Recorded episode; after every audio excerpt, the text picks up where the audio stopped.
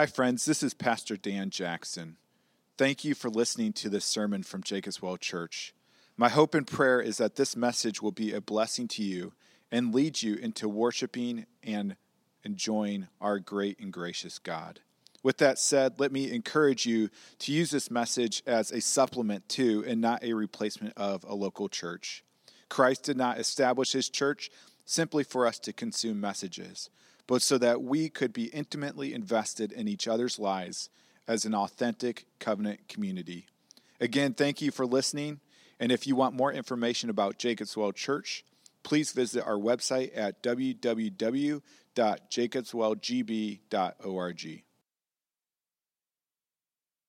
If you will, please turn in your copy of God's Word to Luke chapter 1. We'll start in verse 26. We'll end up around verse 49. That's page 855 in your Pew Bible there. Uh, it, it's an enormous privilege to be here and to be able to open God's Word with you and um, to be a part of your study of the Apostles' Creed. I was just telling Dan, this is a study that I plan on ripping off and using in Bogota because it is so significant to unpack these deep uh, phrases. Namely, this morning, that we acknowledge Jesus Christ is God's only Son, our Lord. And here's where we'll be who was conceived by the Holy Spirit and born of the Virgin Mary. I vividly remember my days as a latchkey kid. Some of you are latchkey kids. I can smell the musty brown carpet. I can feel the cold cinder blocks upon which I was sitting in the room of noisy kids. I can remember the explosion of colors and clinking plastic as my friends and I emptied our backpacks full of superheroes and supervillains. We were there to play our favorite game we made laser noises, we made punching sounds, we narrated great battle scenes. Why? Because we were obsessed with violence? Uh, I don't think so. Maybe. I don't think so. I think it's because we were human. And there's something to being human that causes you to want a hero. It's human to want a hero. Just look around, think about it. Um, any day now, the newest Avengers movie, Endgame, will be the highest grossing film of all time. I looked at the top 20 highest grossing films. Over half of them are about superheroes. This is why uh, uh the, the theater explodes when we see Captain Marvel blast across space it's why our hearts beat a little faster when Black Panther comes uh, to the battle. It's, it's why we rejoice when Rey meets Luke. Of course, the human fascination with a hero is not just about fictional heroes. It's why you and I jumped out of our La-Z-Boys when we saw Aaron Rodgers limp out of the locker room the second half of the Bears game last year to lead us to an unlikely victory over the Bears. It's human to want a hero. It's human. And you know, the Bible actually agrees with that. The Bible says it's perfectly normal to want a hero. Why? Because things are broken. And God promises a hero. Ever since Genesis chapter 3, verse 15, it's human to want a hero, the hero who would come and crush the head of the serpent and fix all that is broken in our hearts and in our world. It's human to want a hero, isn't it? And if you can think like one of God's people from Genesis 3:15 on, they're looking for the hero saying, "Is this the hero? Is it Abel?" Is it Seth? Is it Noah? Abraham, Isaac, Jacob? Joseph? No. David, Solomon, Daniel. Is it Daniel? No, no, no. And you have to think God's people must have been wondering if it's so human to want a hero, then who is the hero? Who is it? Guess what? They get their answer in this Christmas passage. And so I'll start reading in Luke chapter 1, verse 26. In the sixth month, the angel Gabriel was sent from God to a city of Galilee named Nazareth, to a virgin betrothed to a man whose name was Joseph of the house of David.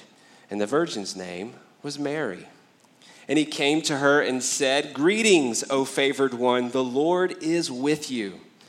But she was greatly troubled at the saying and tried to discern what sort of greeting this might be. That's probably an understatement. Verse 30 And the angel said to her, Do not be afraid, Mary, for you have found favor with God. And behold, you will conceive in your womb and bear a son, and you shall call his name Jesus. He will be great. He will be called the Son of the Most High, and the Lord God will give to him the throne of his father David. And he will reign over the house of Jacob forever, and of his kingdom there will be no end. And Mary said to the angel, How will this be, since I am a virgin? And the angel answered her, The Holy Spirit will come upon you, and the power of the Most High will overshadow you. Therefore, the child to be born will be called Holy, the Son of God. And behold, your relative Elizabeth, in her old age, has conceived a son. And this is the sixth month with her who was called barren. For nothing will be impossible with God. And Mary said, Behold, I am the servant of the Lord. Let it be to me according to your word. And the angel departed from her. Then Mary goes and meets with Elizabeth. The baby in Elizabeth's womb leaps in worship when he encounters the baby in Mary's womb, and Mary breaks out in song. It starts like this, verse 46. And Mary said, My soul magnifies the Lord and my spirit rejoices in God my Savior, for he has looked on the humble estate of his servant. For behold, from now on, all generations will call me blessed, for he who is mighty has done great things for me, and holy is his name. The grass withers, the flower fades, but the word of our Lord stands forever and ever. Thanks be to God. Amen. It's human to want a hero. You know, as human as it is to want a hero, nowadays it is just as normal, just as human to want to be the hero. And so we wonder as we look at this song who is the hero? And modern man looks at the world and all of its problems and wonders, you know, who is the hero? Is it us? Is it me? Are we the heroes of the human story? Uh, Jean-Jacques, Jean-Jacques Rousseau, the Enlightenment thinker, uh, wrote his autobiography and he said, Don't publish this until after I die. They did. He died in 1778. And when you crack open the cover of Rousseau's autobiography, which he titled Confessions, you see his dedication. You know, normally people dedicate uh, their books to their mothers or their wives or to their church or something like that. Who does Rousseau dedicate Confessions to? To himself. This is what he says To me, with the admiration I owe myself doesn't that make you want to read the rest of the book? You keep reading. I have entered upon a performance which is without example, whose accomplishment will have no imitator. Who's the, who's the hero of Rousseau's story? It's Rousseau, right? Or it's at least um, enlightened humanity that will follow in his very big, important footsteps. We are the hero of the story. You don't think things like that, do you? I do. I do. Um, where Pastor Dan and I went to seminary, Covenant Seminary, we used to have a professor who would, uh, at the beginning of one of his classes, make everybody stand up and loudly proclaim what John the Baptist says in John chapter 1 these words I am not the Christ. You, I am not the Christ. You, I am not the Christ. You, I'm not the Christ. You, I am not the Christ. So that everybody would say those words, so that we would believe them. Because believe it or not, sometimes pastors forget that. Sometimes a pastor sits across from a couple who is weeping over how broken their marriage is. And wickedly, the pastor thinks to himself, you know what? I think I can probably fix this. Or sometimes pastors or uh, missionaries, ministry families don't take days off, don't turn their phones off, neglect their bodies, neglect their families, because deep down they really believe what would happen to these people if they didn't have me? These people need me. What are we saying? I'm the hero. I'm the hero that these people need. Well, the angel makes something really, really clear to Mary, doesn't he? Mary, you're going to be the mom who brings the hero of the story into our world. Mary says, Okay, that's going to be odd because I, I've never been with a man, I'm still a virgin. The angel clarifies no, no, no. The hero that humanity needs doesn't have a human origin. The hero humanity needs doesn't have a human origin. Verse 35 The Holy Spirit will come upon you, and the power of the Most High will overshadow you. Therefore, the child to be born will be called Holy, the Son of God. You see what this is saying? Humanity, us, we are not responsible for producing the hero. God is. God is. For the hero to put on flesh and blood, God Himself would have to bypass normal conception that requires a human mother and a human father. Now, I don't understand the biology of all that. That's a question that you can ask if you feel brave enough to God whenever you get to heaven. How exactly does this work, God? But the message is clear, right? If we're going to have the hero here among humanity, God is going to have to miraculously intervene and provide the hero. That actually matches the message of the entire Bible, which says that you and I are so messed up that we cannot possibly save ourselves. We can't save ourselves. God has to save us.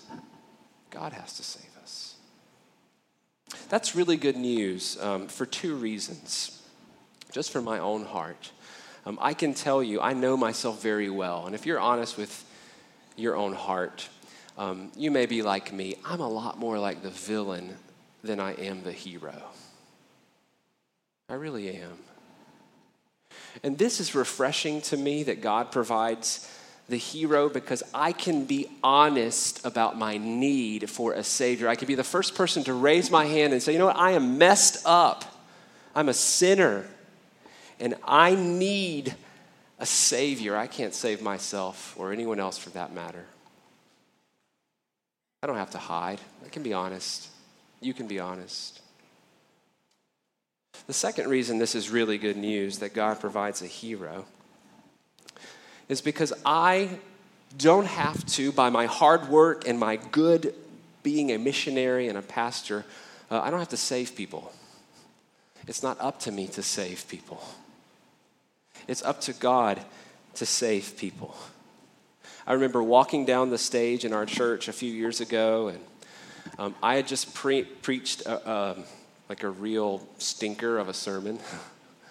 I was walking down the stage and feeling embarrassed and starting to tuck my tail between my legs and thinking, oh, that was a mess. And somebody, a 55 year old man who was a seeker, wasn't a Christian yet, came up to me and he put his hand on my shoulder and he said, You know what, Andrew? I heard what you were saying up there, and I'm ready to give my life to Jesus. How do I do this? And I just thought, you know what? I'm really not the Christ. I'm not the missionary. God is the hero. God is the good missionary. I can't save myself. I can't save anyone else. And that's incredibly freeing because I can just be faithful when and where I'm called, and God will do the work. I'm not the hero. We're not the hero. But what about Mary? After all, this woman is visited by a heavenly messenger, which hasn't happened to me. Um, and the first words out of his mouth are Greetings, O favored one, the Lord is with you. Could it be that she's the hero? You know, something that you and I share in common, even though I live in South America and you live in North America, is that many of our family members, our friends, our neighbors, our colleagues, our schoolmates are Roman Catholic. Um, for me, it's 90% of the population of Colombia claims, at least culturally, to be Roman Catholic. And I'm about to say something that is going to disagree with these dear people and the doctrine that they hold to. Before I do that, I need you to participate with me a little bit. I need you to repeat after me, okay? You ready? Repeat after me. I will not, I will not use, this sermon, use this sermon to argue with my Catholic friends. Okay? Don't argue with your Catholic friends because of the information that I'm about to tell you. Use this information to pray for them. Use this information to winsomely engage them in conversation through humility. Humbly speak the truth in love. Don't spend your time saying, You're wrong and I'm right. And this is what that pastor one time said. Don't do that, please. Jacob's Well can't be a church like that. We need to be able to lovingly disagree with our Catholic friends without disrespecting them. Got it? So here's how this sets up for me typically in Colombia. Almost every other week, twice a month, let's say, I'm speaking with somebody, they find out that I'm a Protestant pastor. And the first question they ask me, because that's kind of a weird thing for them, um, is Do you believe in the Virgin? And I say, Yes, I believe in the Virgin. Um, I believe that she was a virgin when she miraculously conceived by the power of the Holy Spirit. She is the mother of Jesus. I believe that she existed and exists now in heaven. Yeah, I believe in the virgin. That's not actually the question they're asking. The question they're asking, and sometimes they are bold enough to just say it, is do you believe that the virgin is the hero, or at least the co hero, of the Christian story? That's really the question. Um, Jerram Barrs likes to, he was another one of our professors, likes to frame this question by using a painting from El Greco. I love El Greco. This painting is um, called The Burial of Count Orgaz. It's a burial scene of an important man. This is a beautiful painting. It is said when Salvador Dali saw this painting, he fainted immediately. It's gorgeous, but it is terribly confused about who the hero of the human story is. I want you to notice some of the details of this painting. So, the soul of this man is being lifted up into heaven in order to encounter who? The Virgin Mary Jesus is in the painting. He's actually up top there. That's really good. Um, but if you look closely, one of the things you'll notice that practically every eye in the painting is on her. Everybody's looking at the Virgin Mary, the priest from earth, some of the famous saints, John the Baptist, King David, King Philip II in that context. Pope Sixtus V, all are awaiting her verdict. There on the left, you see Peter leaning in, waiting to see what she'll do. He's holding in his hands the keys to the kingdom, the keys to heaven. What are they all waiting for? They're waiting for her to make intercession for this man before her son Jesus. What does that mean? Jesus, my son, you should let this man into heaven. Why don't you let this man into heaven? The fate of this man in this painting rests in her hands. So, who is the hero of El Greco's painting? It's her. It's the virgin. And listen, if he is right, then our Catholic friends have every reason to pray, Hail Mary, full of grace, our Lord is with thee. Blessed art thou among women, and blessed is the fruit of thy womb, Jesus. Holy Mary, Mother of God, pray for us sinners now and at the hour of our death. They have every reason to pray that if he's right, and she is the hero of the story. But this is where we have to lovingly, carefully disagree with our Catholic friends, these dear people in our lives. In what ways do we disagree about the Virgin Mary? it's three primary teachings in the Catholic Church. These teachings are a part of Catholic dogma, uh, which is um, declarations made by popes, uh, made by popes that for Catholics carry the same binding authority as the Bible you and I hold in our hands. The first of these teachings is the Immaculate Conception. The Immaculate Conception. When I was younger, I thought that this referred to the birth of Jesus and how Jesus was conceived by the power of the Holy Spirit and therefore born without original sin, born without the, the language of this doctrine, the stain of original sin. But then later I learned this is not talking about the birth of Jesus at all. This is talking about the birth of Jesus' mother. 15 or so years earlier, when this teen mom, Mary, was born to her parents Pope Pius IX in 1854 declared that Mary was conceived, I quote, in the absence of any stain or spot of sin. He goes on to describe how her sinlessness is actually what qualifies her to be Jesus' mother and to take her seat on, I quote, the throne as Queen of Heaven. Queen of Heaven. The Immaculate Conception, that describes the start of her life. The next doctrine describes how her life ends, if it ends at all. It's called the Assumption in 1950, so pretty recently.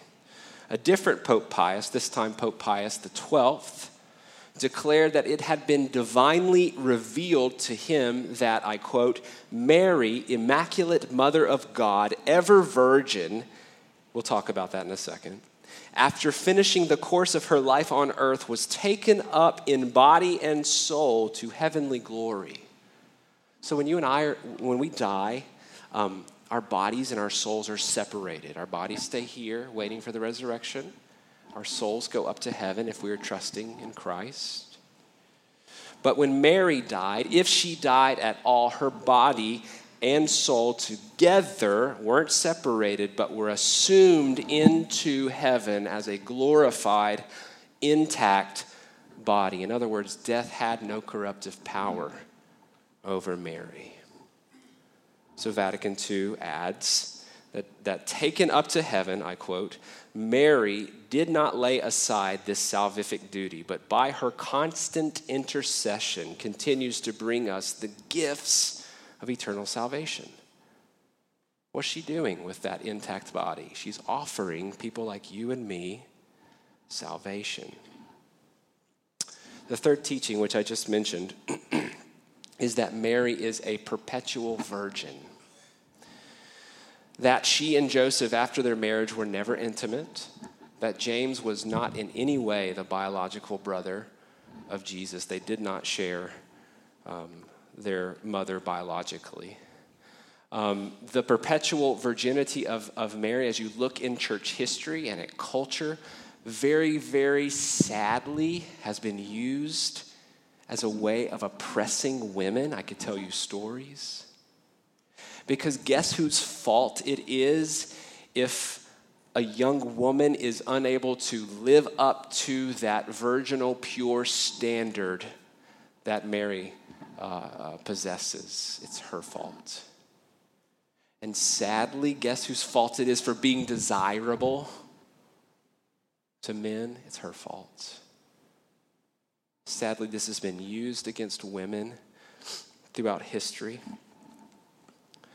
The main reason that these are dogmatic um, declarations that have been only made official in the last 200 years by the church is because you do not find them in the Bible. You don't find them there, they're not there. You don't find those in the Bible. The nature of these dogmatic declarations is that they build on each other. So if the if immaculate conception of uh, Mary's sinlessness is overturned, then the assumption and the perpetual virginity, uh, Mary's role as co redeemer and intercessor, all of those things come unraveled. I believe that Mary herself, with the song she composed in verse 47, unravels all of that. What does she say? My spirit rejoices in God my son. No. In God my homeboy. No. In God my Savior. God my Savior. Now, those of us who identify as Protestants, we do a poor job of honoring this woman the way that we should we should at least give her as much attention and honor as we give Abraham in the Bible. We really should. She is blessed. Um, she did find favor with God. But you hear what she says, right? She needs a Savior. She, Mary, needs a Savior. She needs a Savior who, who will deliver God's people from the corruptive effects of death and deterioration. She needs a Savior who will bring justice against those who oppress women and other vulnerable people. She needs a Savior who will deliver sinners like you and me and her from our sins. She needs a Savior, and guess what? The little one in her womb is that Savior. We're not the hero she, as blessed as she is, is not the hero. He's the hero. The dogma of the Catholic Church paints Mary as um, this sinless living hero that our hearts were made to long for. I just think that she would not be okay with being in that position. Um, I don't think she would be okay with redirecting the prayers of God's people from God to herself. I do not think she would be okay listening to God's people plead with her for God's favor instead of with Jesus himself. And the reason I think that is because of the first line of this song, verses 46 and 47. My soul magnifies the Lord and my spirit rejoices in God my Savior. My soul magnifies the Lord. Let's just talk a little bit about heroes in the Bible. A hero in the Bible is someone who points us and God's people throughout history to the hero in the Bible. Mary is a hero in the Bible but she is not the hero in the Bible. And so, one of the ways we can lovingly help our Roman Catholic friends um, who have instincts to honor Mary without making her the hero of humanity is by doing this. I speak to a lot of, of uh, Roman Catholics who come to faith in Christ alone out of Roman Catholicism and one of the things I often hear from people, especially from women in my congregation, is that, Andrew, I feel really, really guilty Because I've spent my whole life talking to her and relating to her and praying to her, asking her for things, identifying with her. And now I'm not going to do that anymore. So, what can we do as the church to love people like that? We can say, I respect so much the way you admire her. She is blessed according to the scriptures. But look at what her purpose is in the scriptures. She's like a magnifying glass.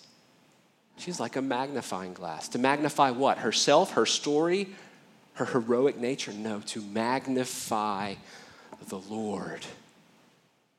Her sole purpose was to make Jesus and his grace the biggest and best thing around. And if you love her so much, you should really follow her in doing that too.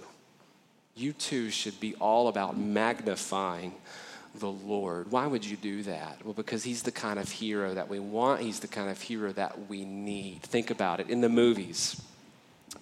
You have your hero who often defeats the villains and makes the villains pay by either killing them, depending on your hero, or sending them to prison to pay for all of their bad deeds, right? But what does our hero Jesus do with villains? He shows us grace. What is grace? Grace is when we get what we don't deserve. It's when we get what we don't deserve. The grace of Jesus, the true hero, is that he came to earth to make villains like you and me holy, to make us holy. How? By making us pay for our badness and sit in that corner until you learn your lesson or clean yourself up and then you can come to me? No. By paying for our badness himself. By paying for our sins himself. God made him who knew no sin to be sin for us so that in him we might be the righteousness of God. In other words, God treated his own eternal Son, who was perfectly holy and righteous, as the biggest, baddest villain out there. That's the cross. God treated him that way. And in the meantime, gave us the righteousness that his Son had earned but didn't get credit for. We got credit for it. God, by His grace through Jesus and the cross, makes villains the good guys. Because we're good enough? No, because Jesus was good enough. And He generously gives us His goodness. That's good news, isn't it? Jean Jacques Rousseau, you may know this, wasn't the first person to name his autobiography Confessions. He was actually stealing that from Augustine, who's probably the most important uh, Christian writer and thinker from the early church.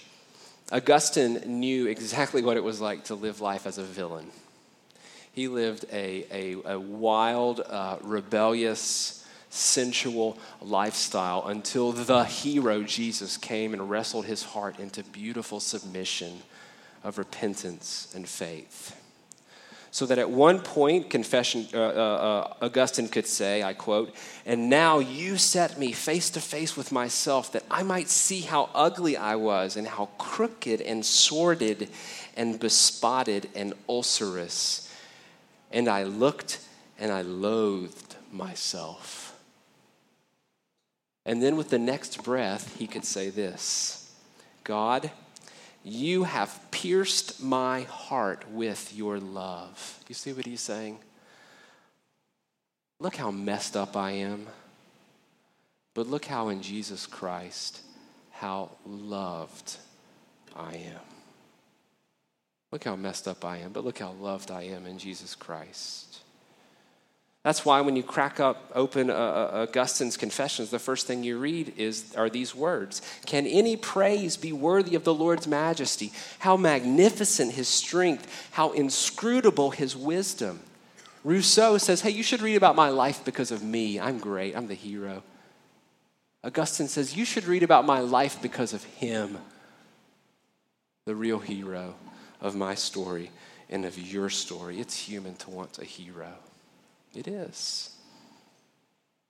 But we need the real hero, and it's not us, and it's not her. It's Jesus Christ. He's the real hero. So let's trust him and him alone. Let's magnify him together, the one who was conceived by the Holy Ghost and born of the Virgin Mary. Let's pray together. Lord Jesus, you are our hero. We are nothing without you. Thank you, thank you for coming and rescuing us, not because we deserved it, not because we could clean ourselves up, but because of your pure grace, your unmerited, undeserved, unconditional love. Thank you, Jesus. Forgive us for when we try to make ourselves the hero of our story or anyone else's story. Help us to live for you. We want to follow your mother in magnifying you, Jesus. So we need your spirit. We pray this in your name. Amen. Amen.